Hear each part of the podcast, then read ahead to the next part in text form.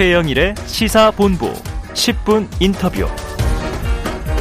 네, 민주당 비대위가 서울시장 공천 문제에 대해서 간밤에 논의를 했지만 결론을 내리지 못했습니다. 서울시장 공천 배제 상황, 지금 송영길 전 더불어민주당 대표 어떻게 보고 있는지 직접 이야기를 듣는 시간을 마련했습니다. 자, 송영길 전 대표 스튜디오에 직접 나와주셨는데요. 안녕하세요. 네, 안녕하세요. 아이고, 참 네. 오랜만에 뵙습니다. 네.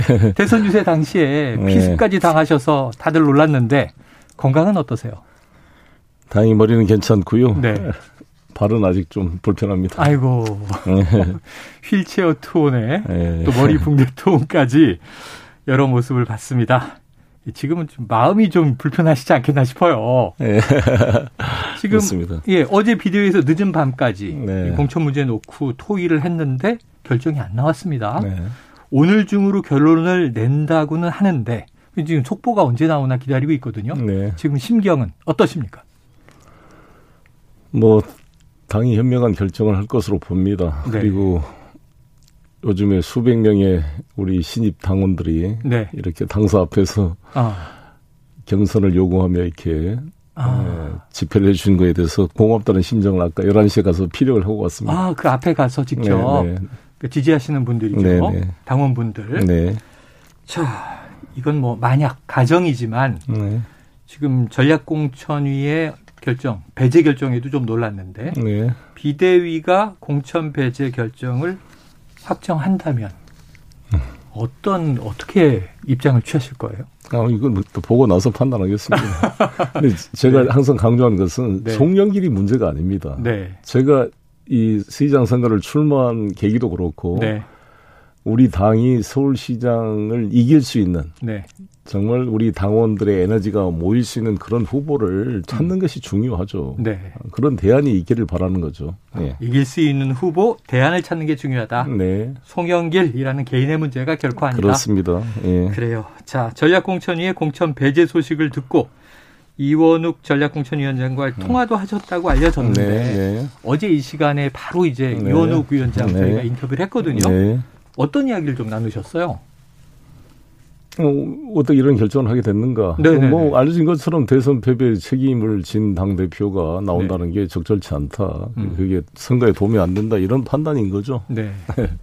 다만 이제 어제 그 이 위원장 얘기를 들어보니 네. 이게 뭐 확정 발표한 바가 없고 네. 이야기가 흘러나가서 네. 곤란하게 됐다 이런 얘기를 하시더라고요.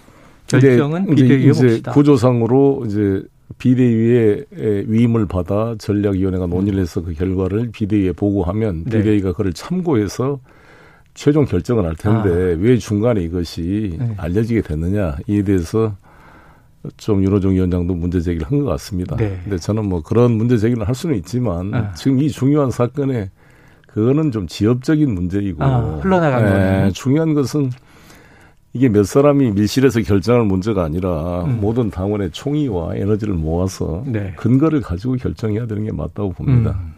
그래서 그리고 결국은. 그리고 이원욱 위원장께서도 고민을 했겠지만 예. 송영길 개인을 가지고 왜 그렇게 그게 전략 결정이라고 보기는 좀 미흡하잖아요. 네네. 아니 다른 대안을 준비해 놓고 아, 그렇죠. 이 사람으로 했을 때 확실히 서울 선거 승리를 담보할 수 있다 이런 네네. 걸 제시하고 나서 이야기하는 네. 문제지. 그게 지금 어제 오늘 가장 비판받는 대목이 그렇습니다. 더 훌륭한 인물이 있어서 네. 뭐 기존의 인물들 일부를 이런 이런 사유로 배제한다라고 하면 네. 차라리 납득할지 모르겠지만 네. 아무도 준비된 인물이 지금 없더라고요. 그냥 기대해 달라 이런 얘기로 이제 마무리를 했는데 자, 그 얘기를 짚어주셨습니다. 네. 자, 지금 손혜원 전 의원이 지금 여러 보도에 등장하고 있는데 네.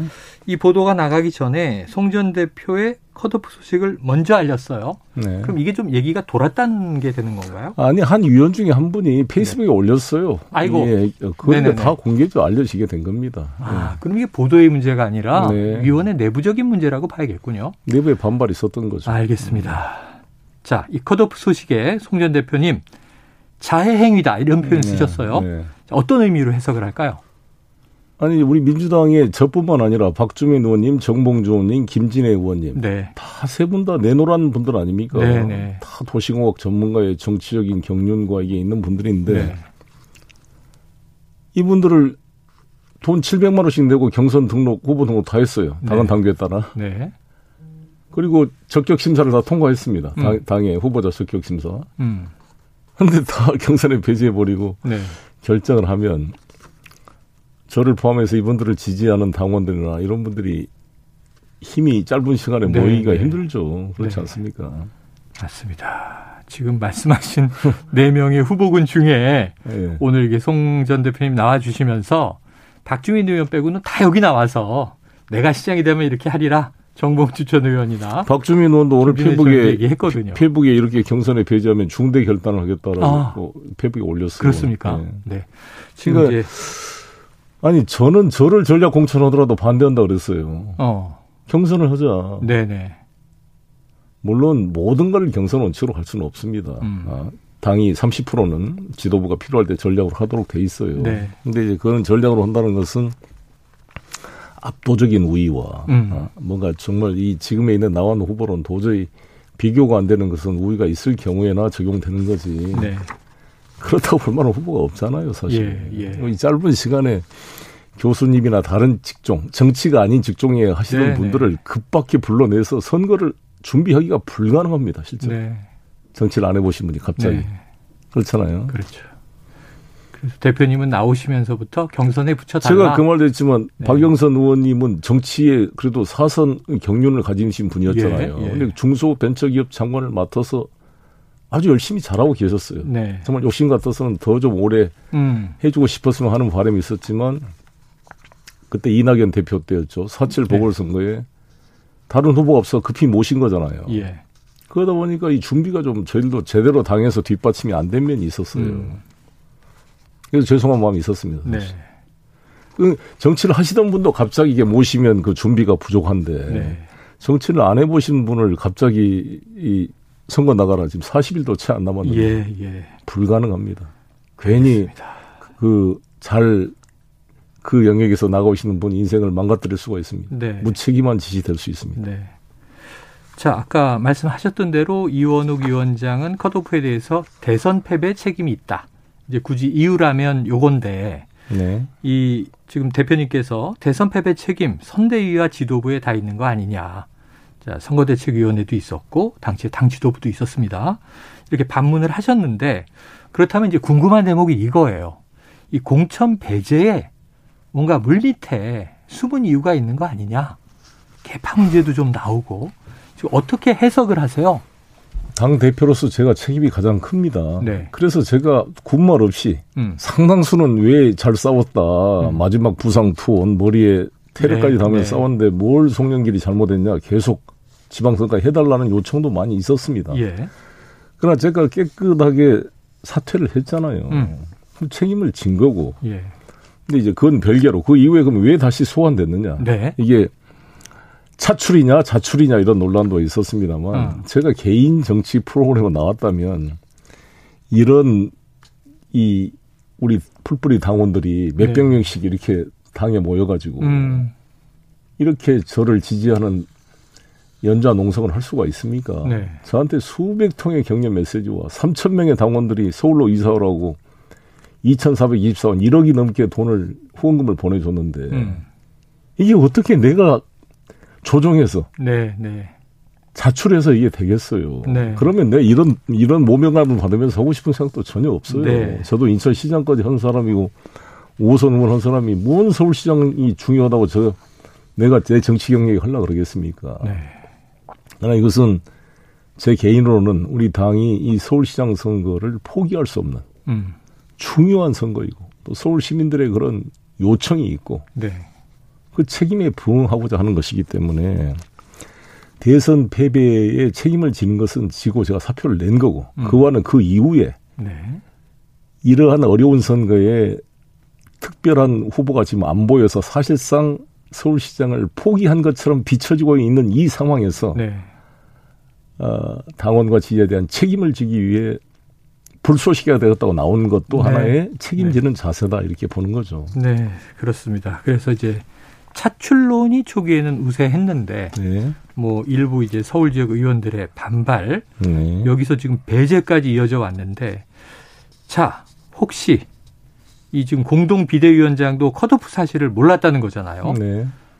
그러면 실제로 컷오프를 주도한 인물이나 세력이 있습니까? 잘 모르겠습니다. 네. 잘 모르겠다. 네. 이렇게 답을 하셨어요. 자, 민주당에서 지금 박영선 전 장관 전략공천 카드를 유력하게 검토하고 있다. 이런 기사가 나오던데 나올 가능성 있다고 보십니까? 잘 모르겠습니다. 혹시 뭐 의사 타진해 보신 바는 없고요. 아, 네. 자, 이게 어떻게 될까요? 지금 그래서 뭐 누가 나올지는 참 오리무중입니다. 어, 서울시장 재보선에서 이제 패배하기도 했던 박 전 장관이 하마평이 계속 오르는 이유, 뭐 경쟁력 문제일까요? 있을까요? 그건 저한테 물어볼 문제는 네. 아닌 것 같고요. 예. 예, 예. 그것도 당이나 아. 공간이나 혹은 이제 뭐 혹시 후보로 나온다면 본인이 직접 예, 얘기하실 문제다. 자, 이낙연 전 대표의 경우를 한번 보죠. 네. 서울시장 불출마 선언을 했는데 네. 추대 여론이 완전히 사라진 것 같진 않아요. 네. 그렇다면 이것도 뭔가 당내 좀 세력의 영향, 효과가 작동하는 겁니까? 제가 알기로는 뭐 전혀 하시겠다는 의사 표시를 한 적이 없는 것으로 알고 있습니다. 네네네. 예, 예. 의사 표시를 하신 적도 없고 네. 물어보니 네. 고사를 했다 이런 보도까지 나온 상황이었어요. 어제 청와대에서 만나 뵀습니다. 아 어제 청와대에서 예, 뵀습니까? 오, 찬이 있었습니다. 아. 전직 총리 장관, 네네. 뭐 장관급 각위원회 제가 북방경제 초대 협력위원장을 아, 맡았기 때문에 네. 초청이 됐습니다. 그러면은 지금 뭐 거론되는 인사들을 다 어제 보셨겠네요. 네, 정세균 총리님, 임종석 실장님, 네. 박영선 장관님 다 아이고 다 인사를 했습니다. 한 자리에 바로 어제 점심에 모였는데 네. 자 문제는 지금 다른 후보에 대해서는 지금 어떤 입장인지 모르겠다. 이낙연 전 대표의 경우는 나온다는 이야기도 한 바가 없다. 자, 이 공천 배제 이슈 때문에 좀 묻힌 감이 있습니다만 송 전 대표님의 서울시장 출마 선언 지난 일요일이었기 때문에 불과 며칠 안 됐습니다, 사실. 네, 네, 그렇습니다. 자, 이날 거리에 많은 지지자가 몰렸다는 보도가 있었고요. 그리고 어제는 또 송 전 대표에 대한 공천 배제 반대 집회도 열렸다고 하는데 아까 지지자들의 응원과 성원 때문에 내가 이렇게 나오게 됐다. 차출이다. 말씀하셨는데 지금 이 지지의 분위기는 어떻게 좀 감지하고 계세요? 예, 좀 감동스러울 정도입니다. 아, 뜨겁습니까? 정말 20대 젊은 여성 당원, 남성 당원들이 네. 아, 이렇게 자기 일도 아닌데 자기가 출마하는 것도 아닌데 음. 그분들이 무슨 구의원, 시의원 출마 준비자도 아니고 그런 네. 이해관계로 온 것도 아니고 어. 오로지 순수한 마음으로 이 민주당에 대한 애정, 네. 뭐 송영기를 지켜야겠다 이런 음. 생각으로 저렇게 후원금도 보내주고 열 몇 시간을 쭈그려 앉아서 거기서 아. 집회를 했다는 게 정말 정말 감동이었고 믿기지 않을 정도였습니다. 네. 이 이러한 에너지에 에, 정말 부끄러운 생각이 들고 네. 제가 국회의원으로서 음. 그래서 나는 우리 민주당 국회의원들께서 이런 민심의 흐름을 잘 모른다고 봅니다. 네. 직접 현장에 와서. 보지 않으면 네. 국회의원들의 사고로만 생각하면 송영길 저 인천시장 하던 친구가 왜 갑자기 서울시장이야? 어? 사퇴한다고 해놓고 뭐 잉크도 안 마른 친구가 왜 갑자기 튀어나와? 네. 뭔가 좀 긍정적이지 않게 보일 거예요. 음. 저도 충분히 이해가 됩니다. 저도 반대 입장이라면 그렇게 네, 생각할 네. 수가 있을 겁니다. 근데 이제 그런 식의 내가 어떤 개인적인 정치적 플랜을 한다면 이 이길 수 없는 당심한다. 뭐 이길 수 없다는 게. 당신 음. 시기가 쉽지 않다고 돼서 아무도 잘 나서지 않는 서울시장 선거를 왜 나오겠어요. 네. 경기도지사도 아니고 인천시장도 아니고. 제가 또 이미 인천시장 넣은 사람인데. 네. 근데 이것은 말씀드린 대로 당원들의 요구와 서울시 의원들 41명이 출마해달라고 성명을 발표했어요. 음. 이 국회의원한테 지금 공천을 앞두고 있는 시의원들이 이렇게 공개적으로 특정 후보 지지를 표명한다는 것은 대단히 어려운 일입니다. 음. 구청장 후보들도 다 개인적으로 저한테 출마해 달라고 요청을 해요. 음. 그래서 저는 제가 부족하지만 장판교의 장비처럼 네. 정말 몰려드는 조조군사를 막아내고 네. 시의원, 구의원, 구청장 한 분이라도 더 당선시키는데 내가 조금이라도 도움이 된다면 어. 당을 위해서 우리 지방자치 광역 기초의원들, 기초자치단체장들의 어떤 당선을 위해서라도 헌신하겠다 이런 네. 생각을 하게 된 거죠. 예. 자, 장판교의 장비의 심경이다. 자, 지금 말씀하셨습니다만 지금 서울시가 민주당의 어느새 험지가 돼 있고요. 그렇습니다. 지금 뭐 여론조사상으로도 보면 오세훈 현 서울시장 국민의힘에서는 그냥 이제 후보 확정이 됐는데 지금 여러 가지 부담이 있으실 수 있을 것 같아요. 그러면 이제 이 후보로 나오실 때는 어쨌든 이기는 전략을 가져야 하니까 이 승리할 수 있는 패 뭐라고 생각하고 계십니까? 제가 당 대표로서 이번 이재명 후보 승리를 위해서는 서울에서 이기지 않으면 안 된다는 네네. 네. 확실한 생각을 가지고 서울에 대한 여러 가지 공약을 준비를 했습니다. 네. 근데 당내 반발로 정말 제대로 안 됐어요. 어. 김포공항 이전 문제를 비롯한 아, 새로운 아, 기획들이 많았는데 기억납니다. 그렇게 당내 반발이 심해서 못했어요, 네. 그거를. 그나마 뒤늦게 이재명 후보를 설득해서 용적률 500% 인상 음. 어? 어, 확대하고 30년 지난 건물에 대해서는 안전진단 기준을 면제해주고 네. 또 세입자 우선 분양권을 주고 내곡동 음. 5만 호 개발, 네. 구룡마을 1만 2천 호 개발 예. 이러한 공급 대책을 이야기했고요. LTV 90% 주생의 첫 주택부터 시작해서 누구나 집 프로젝트, 그 양도세, 에, 종부세 완화와 아, 일부 유예 이런 것들을 쭉 10일 전에야 겨우 발표를 할 수가 있었어요. 네. 그게 저는 도움이 됐다고 봅니다. 음. 그래서 4.7 선거 때 80만 표로 졌던 서울이 50만 표를 따라잡아서 30만 표 차로 졌고 네. 그표 그대로 우리가 대선에 진 겁니다. 음. 그렇기 때문에 지금 이번에도 서울시장을 못 이기면 다음 정권 창출도 쉽지가 않다는 겁니다. 네. 그래서 네. 지금 이번 윤석열 당선인 아직 취임도 안 됐음에도 모든 사람들이 텔레비를 보고 싶지 않다. 정말 밥이 안 넘어간다. 이렇게 낙담해 계시는데 네, 네. 서울시장도 또 접어서요. 5년 아, 이후도 쉽지 않겠다 이러면 어떻게 살겠어요. 어. 이민 가고 싶다 그러는데 네. 이건 대한민국 국가 발전에도 도움이 안 되는 거잖아요. 음. 국민 통합이 안 돼요. 윤석열 정부에도 도움이 안 됩니다. 네. 그래서 저는 서울시장 선거를 대선 때부터 준비해 왔기 때문에 음. 서울시의 가장 핵심이 부동산 문제입니다. 네. 마용성이라 그러죠. 마포, 네. 용산, 성동이 다 졌습니다. 우리 네. 민주당 강세 네, 지역이. 그렇, 그랬습니다. 다 부동산 종부 세대로 진 겁니다. 음. 핵심이 부동산 문제. 그래 부동산 문제는 세제 완화, 공급 대책, 금융 대책을 통해 우리 서민 청년들에게 음. 금융이 제공돼야 살거 아니겠어요. 네. 공급만 되면 돈이 지원 안 되면 그림의 떡입니다. 그렇죠. 이세 가지에 대한 완벽한 준비를 송영길이 가지고 있습니다. 음. 누구나 집 프로젝트 통해서, 통해서 자기 집에 10%만 있으면 10년 동안 3% 이하의 저리로 집을 살다가 최초의 분양 가격으로 자기 집을 가질 수 있게 하는 획기적인 플랜이 시작되고 있고 음. 제가 시장이 된다면 그걸 보여드리겠습니다. 네. 그리고 알겠습니다. 제가 유엔 제5본부를 우리 서울에 유치해서 네. 서울이 북한 미사일 공격으로부터 안전한 서울 아하. 그리고 2만여 개의 국제기구 일자를 통해 우리 서울의 아들, 딸들에게 국제기구 네. 일할 수 있는 양질의 일자리를 제공하고 MICE 예. 산업을 발전시키고 서울의 자산 가치를 올릴 수 있는 이런 네. 획기적 공약을 준비했고 실현 가능한 플랜을 보여드리겠습니다. 알겠습니다. 야, 네. 비전 있는 말씀을 네. 주셨습니다. 네. 아이고 사실은 좀 이게 워낙 그 이른바 검수완박 정부 네. 그리고 민형배 의원의 또 탈당 사범 이런 문제가 있어서 네.